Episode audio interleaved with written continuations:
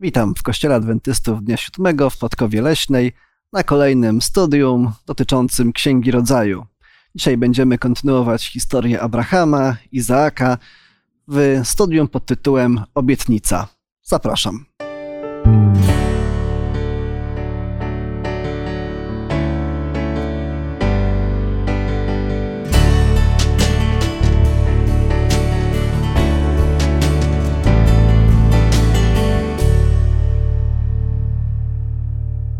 Studio razem ze mną są Mikołaj, Radek i Waldek.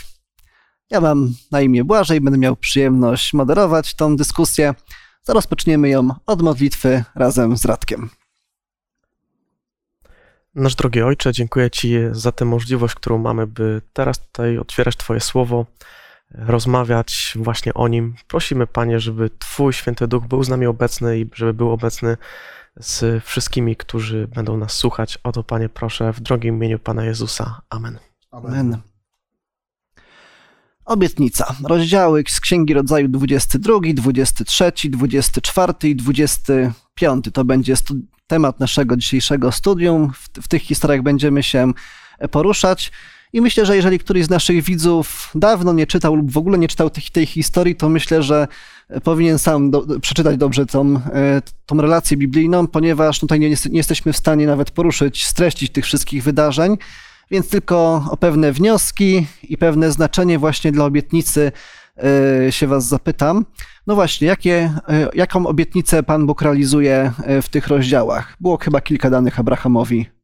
No chyba jedna z najważniejszych obietnic to to, że da, e, że da ziemię e, kananejską, że będzie należała do właśnie Abrahama jako ziemia obiecana.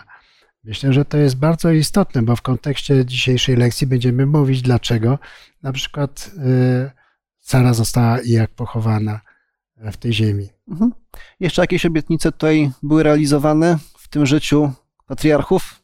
No, oczywiście obietnica syna i to pod wieloma względami. Zarówno obietnica ziemi, jak i obietnice syna to były obietnice, które miały wiele znaczeń, warstw i wszystkie w zasadzie dotyczyły Chrystusa oraz przyszłego zamieszkiwania ziemi przez y, lud Boży mm, po jej odnowieniu. Mhm.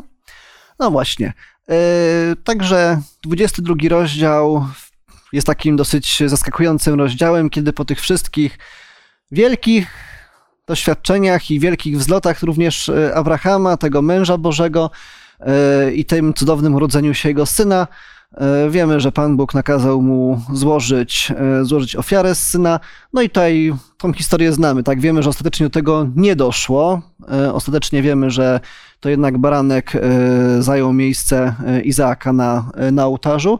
Natomiast czy w kontekście realizacji Bożych planów te, ta próba, to doświadczenie Abrahama ma jakiś głębszy sens? Czy to był taki może kaprys Boży, żeby coś jeszcze dopisać, jeden rozdział y, biblijny? Jak postrzegacie już z perspektywy czasu i z perspektywy waszych przemyśleń, po co był ten, po co była ta historia? Z całą pewnością jest tam wiele wątków, ale jeden z najbardziej kontrowersyjnych to to, że Bóg nakazał złożyć ofiarę z Izaka. Gdy tymczasem już wcześniej zakazał składania ofiar z dzieci, bo to robiły ludy pogańskie. Więc e, myślę sobie, że e, Abraham miał bardzo poważny problem. E, musiał sobie zadać pytanie, może rozmawiał z Panem Bogiem na tym, nie wiemy, bo nie ma opisu na ten temat, ale jak to? Zakazałeś, Boże, składać dzieci na ofiarę, a ja tego jedynego, którego mam, mam oddać? To musiało być dla niego szokujące. Dlaczego Bóg tak zdecydował? Cóż, może potrzebował Abraham tak głębokiego e, zaufania, by wykazać się wiarą i nadzieją, że Bóg jednak spełni swoje obietnice, niezależnie od tego, czy on zabije to dziecko, czy nie. Ale ufność Bogu była ważniejsza nawet niż życie własnego tego jedynego wymarzonego dziecka. Hmm. Właśnie gdy my czytamy ten rozdział, już z góry wiemy, że to jest próba, że to jest test. Abraham tego nie wiedział. On po prostu otrzymał od Boga polecenie, I tutaj tak naprawdę no, możemy się tylko zastanawiać, co działo się w jego głowie, dlaczego Bóg, który obiecał mi, że da mi syna, w końcu zrealizował tę obietnicę, a przecież to była długa podróż. 25 lat od momentu, w którym Pan Bóg dał obietnicę syna, upłynęło do momentu, w którym rzeczywiście ona została zrealizowana. I nagle po tym wszystkim, też nie wiemy ile czasu minęło od urodzenia się Izaaka do, do tej próby, nagle okazuje się, że, że Bóg, który realizuje tę obietnicę, chce, żeby teraz ten syn został złożony w ofierze. No i tak naprawdę nie wiemy, co działo się w głowie Abrahama, ale czytając to, my e, dostajemy te informacje, że to jest próba, że to jest test, że być może tutaj Bóg właśnie oczekuje pewnego zaufania od e, Abrahama. Takie wrażenia my możemy odnieść. Co się działo w głowie Abrahama, tego nie wiemy. Minęło 25 lat od czasów, kiedy Abraham wyszedł ze swojego rodzinnego miasta do czasów urodzenia Izaaka, plus jeszcze trochę lat do czasu, do, do, do wydarzeń na górze Moria. Yy, Czy Abraham rzeczywiście musiał jeszcze okazywać, że ufa Panu Bogu w takim razie? Oczywiście. E, Zapytałeś, czy to było ważne. Sam fakt, że w Nowym Testamencie Paweł w najważniejszych listach, które są jakby streszczeniem sensu Ewangelii, czyli w liście do Rzymian, w liście do Galacjan i, i w liście skierowanym też do Hebrajczyków, który studiowaliśmy nie tak dawno, podaje tę figurę bardzo wyraźnie i tłumaczy, dlaczego Abraham e, został poddany tej próbie, dlaczego ją przeszedł, dlaczego musiał. Zresztą tutaj nawet ten opis Księgi Rodzaju, którą teraz studiujemy, zaczyna się od słów takich może na, na pozór, na początku tak można ich nie zauważyć, ale jest napisane, po tych wydarzeniach Bóg wystawił Abrahama na próbę, tak? Czyli Mojżesz opisując to wiedział, że to już jest, wiedział, że to jest próba. Z, z drugiej strony połączył to z poprzednimi wydarzeniami. Ewidentnie, bo po tych wydarzeniach napisał, że, że nastąpiła ta próba. Więc jakie to były wydarzenia? No, oczywiście e, urodzenie się Ismaela i próba wypełniania obietnicy Bożej przy pomocy ludzkich e, środków i ludzkimi siłami. No to nie jest tak do końca, że my nie wiemy, co się działo w, e, głowie Abrahama, bo mamy oprócz Biblii jeszcze natchnione słowo, e, które my adwentyści nazywamy duchem proroctwa, więc tam w- książce Patriarchowie Prorocy jest troszeczkę na, na ten temat napisane, co się działo w jego głowie. Oczywiście, że to był problem, oczywiście, że obok stał szatan, który mówił, że na pewno Bóg nie może takich strasznych rzeczy wymagać.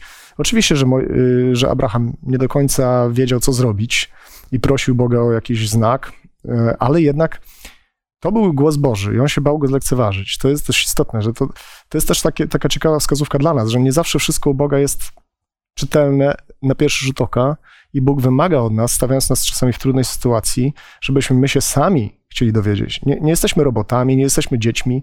Mówię o mm, jakby ludziach, którzy już jakoś tam znają Boga i Biblię.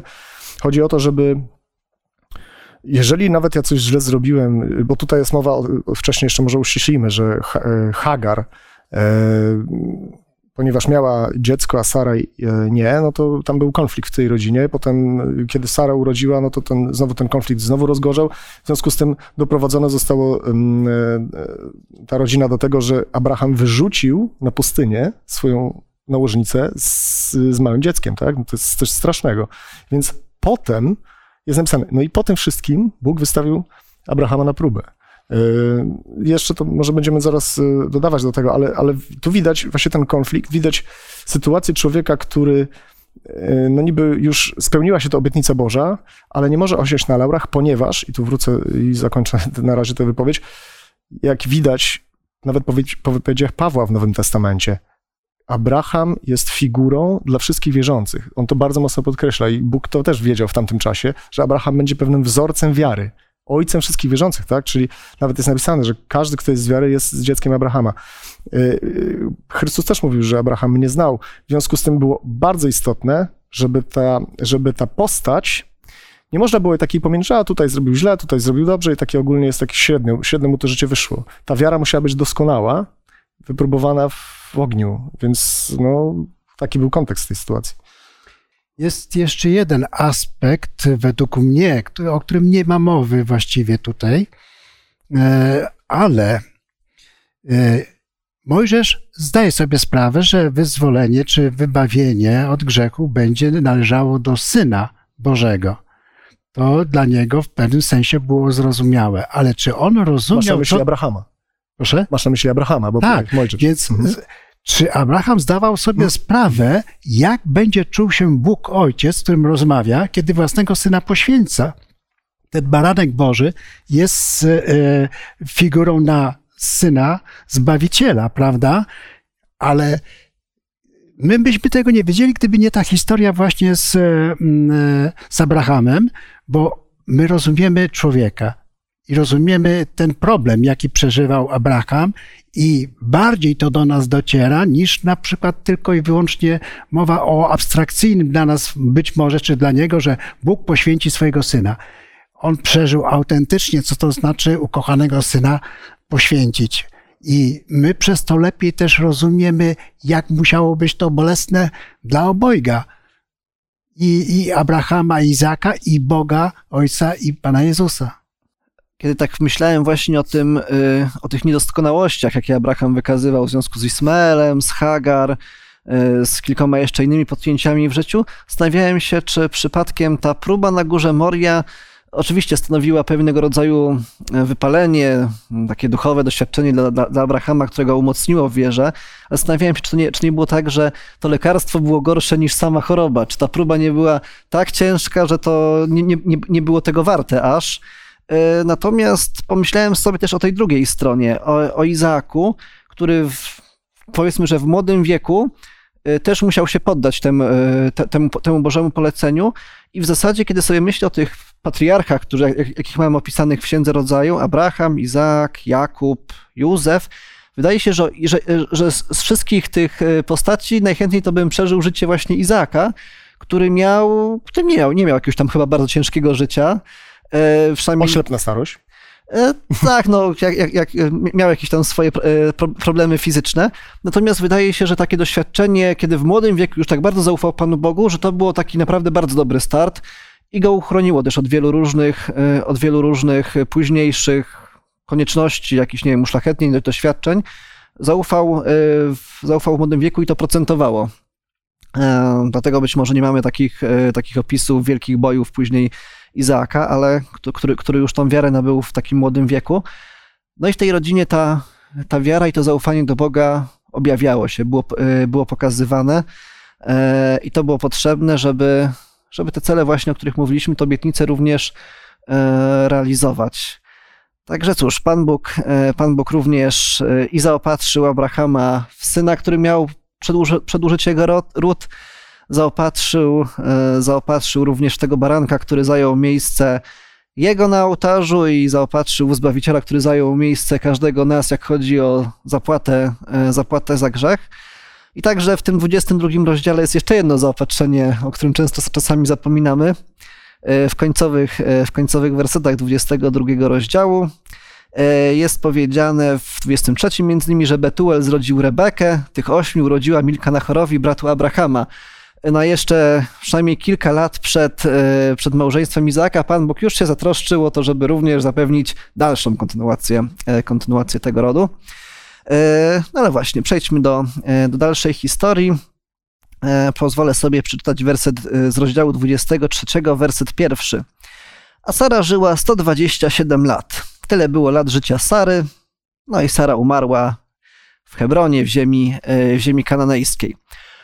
Różnego rodzaju komentarze, mm, między innymi chyba Encyklopedia Żydowska, podają, że w tradycji rabinicznej to właśnie te wydarzenia z góry Moria, to ta próba ofiarowania Izaka tak się odcisnęły na, e, na Sarze, były dla niej tak stresującym przeżyciem, że doprowadziły, e, że doprowadziły do jej śmierci i bardzo to łączą bezpośrednio. E, czy mamy jakieś wskazówki w Biblii dotyczące tego, jak, jak, blisko te dwa wydarzenia były? Być może w jakim wieku był Izaak, kiedy miał być ofiarowany? Czy jakoś moglibyście się odnieść do tej, e, do tej koncepcji takiego bezpośredniego wynikania jednego z drugiego? Ogólnie, no ja powiem, że tak ciężko jest to stwierdzić. Na pewno, gdy patrzymy sobie na historię, e, gdy Izak ma być ofiarowany, widzimy, że jest on pewnych rzeczy świadomy, że jest na tyle już e, no, dojrzały, że jest w stanie nieść drewno, tak? Jest w stanie zadać pytanie takie, co, co tu się w ogóle dzieje, tak? Pyta się Abrahama. Natomiast nie mamy tutaj informacji, ile on ma lat po prostu. No, no tego nie ma. No i do tego jeszcze jak, e, jak, jak mamy ten opis, że, że Sara umiera, widzimy, że Abraham znajduje się w Hebronie. Poprzednia wzmianka o miejscu, w którym przebywał, znajduje się w 21 rozdziale, w wersecie 34. Są to takie słowa, że Abraham przebywał przez długi czas w ziemi filistyńskiej. Znów nie wiemy, co to znaczy ten długi czas, jaki to był czas, e, ale Sara umiera w Hebronie, więc możliwe, że, że to było już po prostu jakiś też czas po tej śmierci Izaaka. No nie jesteśmy w stanie tego po prostu umiejscowić. No tu jeszcze jest, E, przepraszam, przepraszam, nie po śmierci Izaaka, po No, ofiarowaniu, tak? tak, tak. domniemanej domniemanej śmierci. śmierci, bo tu jest jeszcze w 19 wierszu napisane wyraźnie, że Abraham wrócił więc do swoich służących i wstali, wspólnie udali się do Berszeby. Abraham bowiem mieszkał w Berszebie, czyli na południu Izraela, w zupełnie innym miejscu niż jest potem opisane A, śmierć tak, Sary, tak, tak, oczywiście.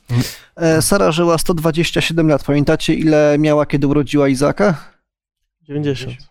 90, tak, tam chyba w którymś z rozdziałów Abraham e, wspomina, że jak to możliwe, żeby stuletniemu urodził, na, chyba na rok przed, przed, przed tą zapowiedzią, że czy jak to możliwe, żeby stuletniemu urodził się syna, czy 90-letnia może, e, tak, e, czy, jeszcze może, czy, jeszcze może, czy jeszcze może być w ciąży. Zatem Sara umarła, kiedy Izak miał 37 lat. 37 lat.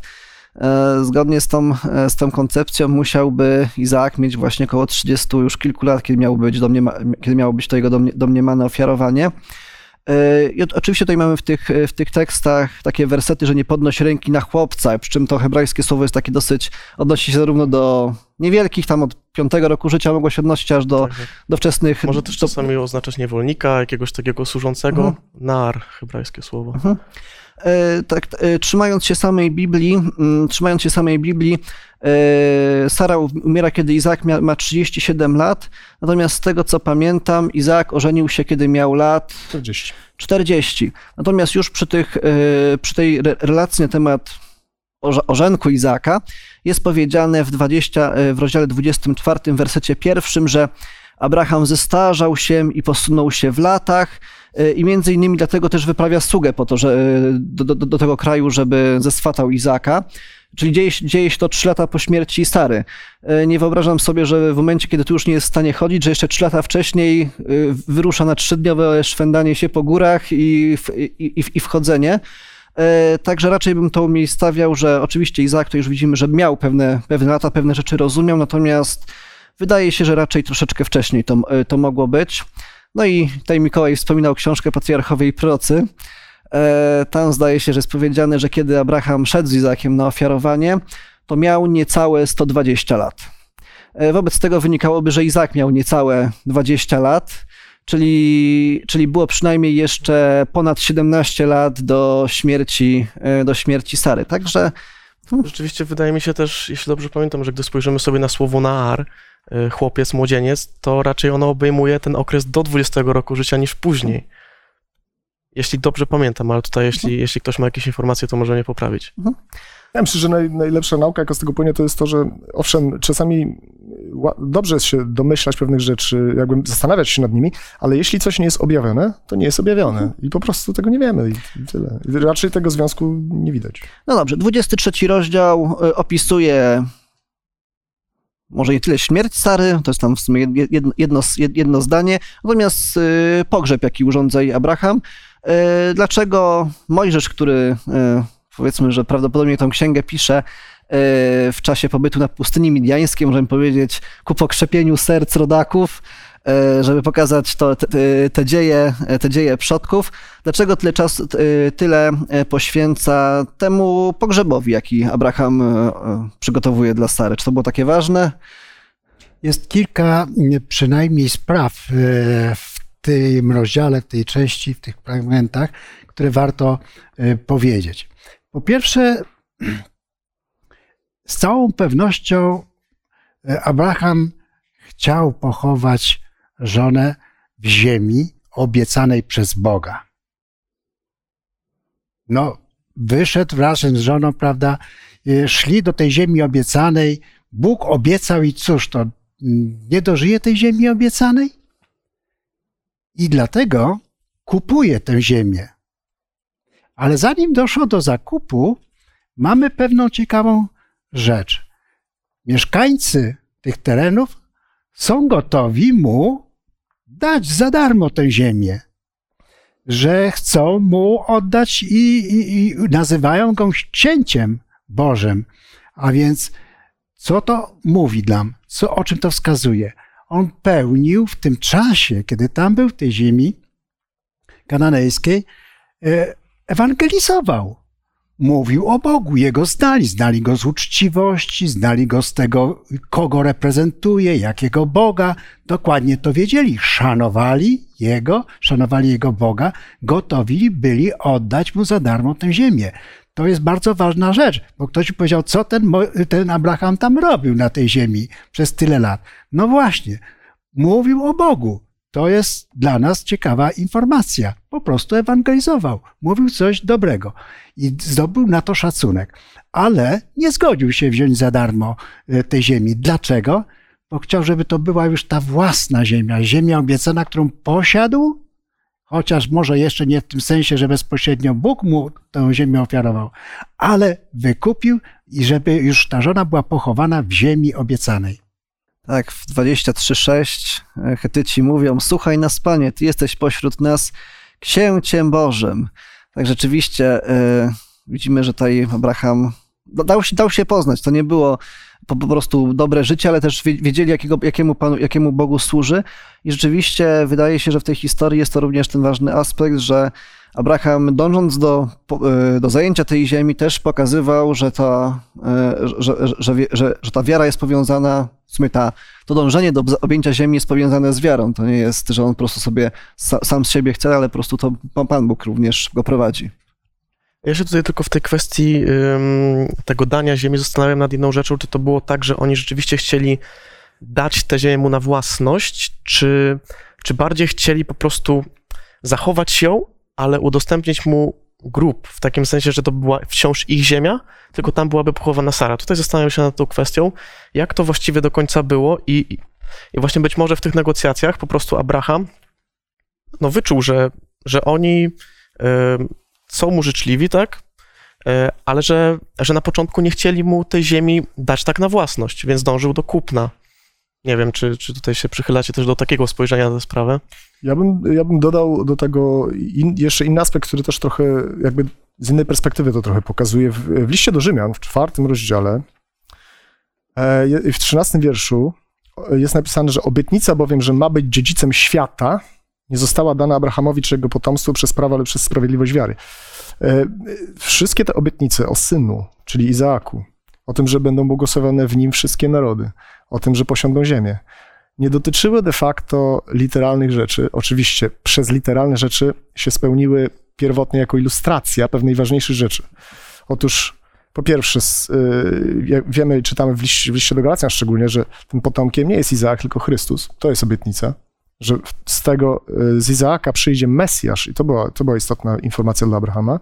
A druga rzecz związana z ziemią i bardzo możliwe, że tutaj mm, Radek ma rację, chodziło o kupno, żeby to było ewidentnie wskazanie na to, że ta ziemia należy do mnie, y, do ludu Bożego, przez wiarę. Oczywiście on ją kupił, y, my nie kupujemy sobie zbawienia, ale list do Rzymian i Paweł też tak to rozumie, że obietnica, to nie była obietnica o ziemi obiecanej Hanaan. Nie, to była tylko ilustracja, że lud Boży będzie mieszkał na całej ziemi i że ona będzie należała do Niego. Ona nie będzie pożyczona, ani użyczona, ani coś takiego. To będzie włas własność przez potomka, czyli Jezusa Chrystusa, będzie własnością ludu Bożego. Sara umarła w wieku 127 lat, w tym czasie Abraham miał 137 lat. Wiemy, że zostało mu jeszcze niecałe 40 lat życia w tamtym czasie, no ale już coraz bardziej posuwał się w latach. Należało zadbać o kontynuację tych strażników wiary, e, o kontynuację e, jego rodziny. E, no i tutaj wiemy z 24 rozdziału, że wysyła swojego sługę na poszukiwanie żony dla Izaaka. No i jest to dosyć obszerna relacja, bardzo długi rozdział, ponad 60 e, tekstów we współczesnym podziale. E, kiedy patrzycie na tą historię, to bardziej tutaj się przejawia ta zaradność Abrahama i Eliezera e, w, do, w, do, w doborze partnerki, czy może jednak Boży interwencjonizm i cudowne danie Izaakowi żony? Co tutaj, jak, jak postrzegać tą historię? No nie, Zresztą takie stawianie sprawy, ja wiem, że to służy do, do, dobru pytania, ale nie można te, te, tych rzeczy przeciwstawiać. Bóg y, przewiduje, co zrobią ludzie, znaczy nie przewiduje, tylko wie, e, ale ludzie mają wolność robienia, co uważają za słuszne. I tutaj, I tutaj te dwie rzeczy się idealnie łączą, bo i to zmartwienie o to, co będzie z, z synem i dalej z rodziną, z jednej strony, z drugiej strony sam wspomniałeś wcześniej, że mm, Milka już urodziła, e, więc jakby ta żona była przygotowana, ale przecież Bóg nie, właśnie nie wyświetlił gdzieś na niebie, że tutaj strzałki, tutaj macie iść, tylko po prostu ludzie wiarą, to, to też jest ciekawe, jak sobie o tym pomyślimy, niby jest to oczywiste, ale warto to podkreślić, że stary człowiek stuletni wiarą y, i, jego żona, też jest wspomniana w liście do hebrajczyków, y, spłodzili syna. Przecież to jest rzecz jakby no, niesamowita, że zbawca świata pojawił się w rodzinie, która teoretycznie nie mogła mieć dzieci. Tak? To, to, było, to było jeden raz. A drugi raz tutaj też ktoś idzie do studni, siada, myśli sobie, jeżeli Pan posłał mnie tutaj i, i, jest tutaj żona, to będzie tak. I to się tak dzieje. I to jest tylko na podstawie samej gołej wiary. To nie, nie ma żadnego potwierdzenia, nie wiem, trzęsieniu ziemi w, w, w jakichś paranormalnych sytuacjach, tylko jest po prostu człowiek konfrontuje się z Bogiem we w swoich myślach, Bóg daje mu podpowiedź, którą należy rozpoznać i, i, i tyle. Tak naprawdę potem już historia jest oparta o tę wiarę Eliezera. Ja myślę, że przede wszystkim ważny jest tutaj wybór Abrahama, decyzja o tym, żeby nie pojął Kananejki, a więc jego dojrzałość już w wierze mówiła mu, że trzeba podjąć decyzję i nie musiał już tutaj Bóg interweniować. On sam zdawał sobie sprawę, że musi zadbać o to, aby nie pojął żony Kananejki. I teraz, kiedy on już podjął taką decyzję, to możemy uważać, że potem mógł Bóg interweniować, bo to była dobra decyzja, właściwa decyzja i Bóg pomógł być może. Czy jakieś rady dla dzisiejszych kawalerów, którzy e, są, są, są, przed, tym, e, przed tym etapem życia pojęcia żony, możemy przenieść z tej historii? Jakieś rady możemy wyciągnąć dla, na, na współczesne czasy? Ja może powiem, nie mówiąc po nazwiskach, znam pewnego młodzieńca, dużo, dużo młodszego ode mnie. Kiedyś jechaliśmy samochodem, mieszkał w białostockiej ziemi i skarżył mi się, że nie ma szczęścia do panien. A już wiek taki przychodzi, że dobrze byłoby się ożenić. I opowiada mi, że jeździ na różne spotkania, zloty, gdzie tylko się daje i próbuje podrywać dziewczyny, ale jakoś nie może znaleźć tej swojej dziewczyny. E, ale był to zaangażowany pracownik e, e, z literaturą na chwałę Bożą, więc bardzo taki mm, religijny. Ja mówię, wiesz co? A spróbuj zrobić w ten sposób. Przestań szukać żony. Przestań myśleć o żonie. Może ona sama do ciebie przyjdzie. Wiesz, jak ty szukasz, to może szukasz i w ten sposób wprowadzasz w błąd niektóre kobiety. A może ona sama do ciebie przyjdzie. Może Bóg ją skieruje do ciebie. Ty po prostu pomódl się, pozostaw sprawę Panu Bogu i już to samo przyjdzie. No i w końcu uspokoił się. Rzeczywiście przestał o tym mówić, przestał podrywać dziewczyny i jakoś za pół roku znowu się widzimy, a on już ma dziewczynę. Więc uszczęśliwiony i mówił mi wówczas, że rzeczywiście posłuchał się mnie, że przestał w ogóle zastanawiać się na tym.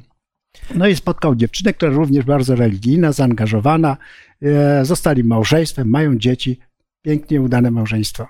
Izak też w sumie 40 lat czekał i no nie wiadomo, nie, nie, nie mamy dokładnej relacji, ale widzimy, że do czego? Do, do tej 40 później też poddał się swojemu ojcu w doborze żony, także miał takie zaufanie, taki pokój. Być może też bazował na doświadczeniu e, swojego ojca, który, który, który, i widział, jak go Pan Bóg cudownie poprowadził. No to jest taka nadzwyczajna sytuacja, bo mhm. już w naszych czasach raczej się nie zdarza, ale y, jest cieka ciekawe są też te rzeczy, że oprócz tego, że tutaj jakby nastąpiło takie trochę maczowanie, y, dobieranie, poza samą parą, no to jednak zapytano o wolę tej dziewczyny w tamtych czasach. To nie było tak, że masz być, po prostu nikogo to nie interesuje. To też jakby wskazuje na, na wyższość trochę tej kultury niż takiej prymitywnej, po prostu przymuszanie kogoś do, do ożenku.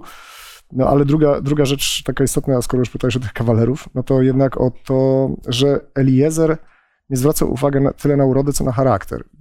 Wiadomo, że no, wiadomo, ale charakter i nie, właśnie nie tylko chodzi o, o to, że jemu ma pomóc ona dać wodę, tylko też zwierzętom. To, to, to wskazywało na, na, na, na to, czy, jest, troszczy się sama z siebie, wyjdzie z tą inicjatywą. On, on jej specjalnie nie spytał, czy da wielbłądom, tylko czy ona sama z tą inicjatywą wyjdzie, więc y, wydaje się, że na takie rzeczy warto zwracać uwagę po prostu. To jest właśnie też to, o czym mówiłeś na początku, to połączenie mądrości, którą tutaj w tym przypadku ma Eliezer z Bożą interwencją, bo widzimy tutaj wyraźnie Bożą interwencję, tak, ale też y, ten sam znak, o który prosi Eliezer, jest, y, jest przejawem takiej jego mądrości, którą po prostu. No i też tej wolności wyboru, którą tutaj każdy może podejmować, tak? Każda z tych osób.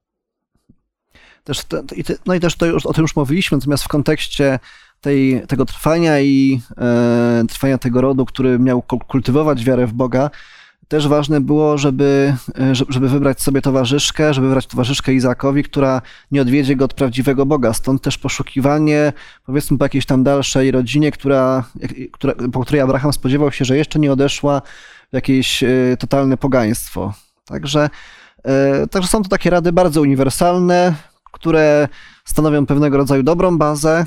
Też powiedzmy tutaj te, te dary, które były przysłane dla tej rodziny panny młodej, pokazywały, że, że Izaak jest przy, przygotowany, żeby utrzymać, utrzymać rodzinę, tak? Że powiedzmy ma, ma, jakieś, ma jakieś też utrzymanie już zapewnione, że to nie jest że to nie jest, że, że Rebeka nie będzie tam żyła w biedzie, tak? Że to są takie rzeczy, o których można pomyśleć, ale oczywiście E, oczywiście życzymy tutaj każdemu, e, każdemu chłopakowi, każdemu panu o to, żeby, e, żeby ta obietnica, którą daje Abraham w 24:7, mm, on pośle anioła swego przed tobą i stamtąd weźmiesz żonę dla syna mojego, żeby z, z, każdym chłopakiem, jaki jeszcze jest przed tym, przed tym krokiem, że Pan Bóg prowadził, żeby był przy nim osobiście i żeby mu dopomógł. Ale dziewczynom też życzymy. Tak.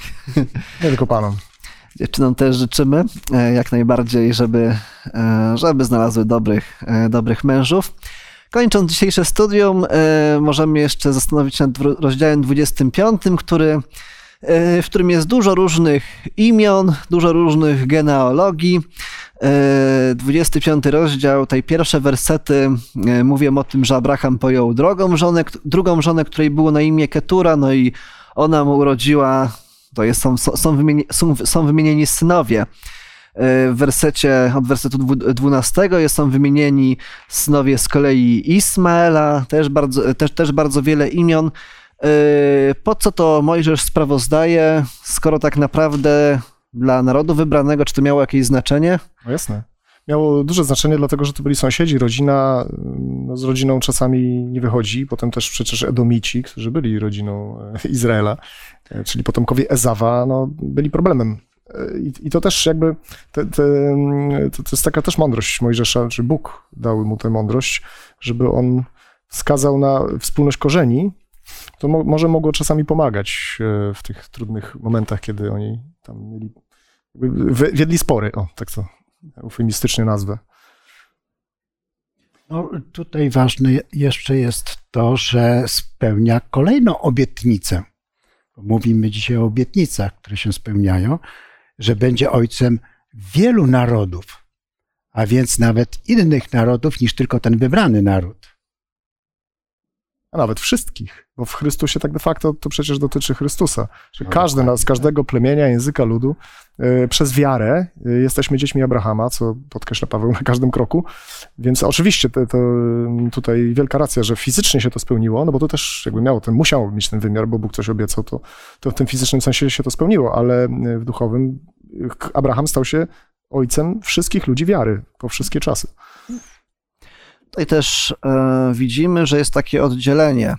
Werset piąty mówi, że Abraham oddał Izaakowi całe swoje mienie, a synów nałożnic, który miał Abraham obdarował i wyprawił ich od Izaaka, syna swego jeszcze za życia swego na wschód. Jest takie rozróżnienie, że jednak tego Izaaka tak bardziej wyróżnił, tak, że oddał mu całe mienie, że tak jakby no był jednak przed, przed, przed wszystkimi był najważniejszy i był tym jednak szczególnym, jedynym.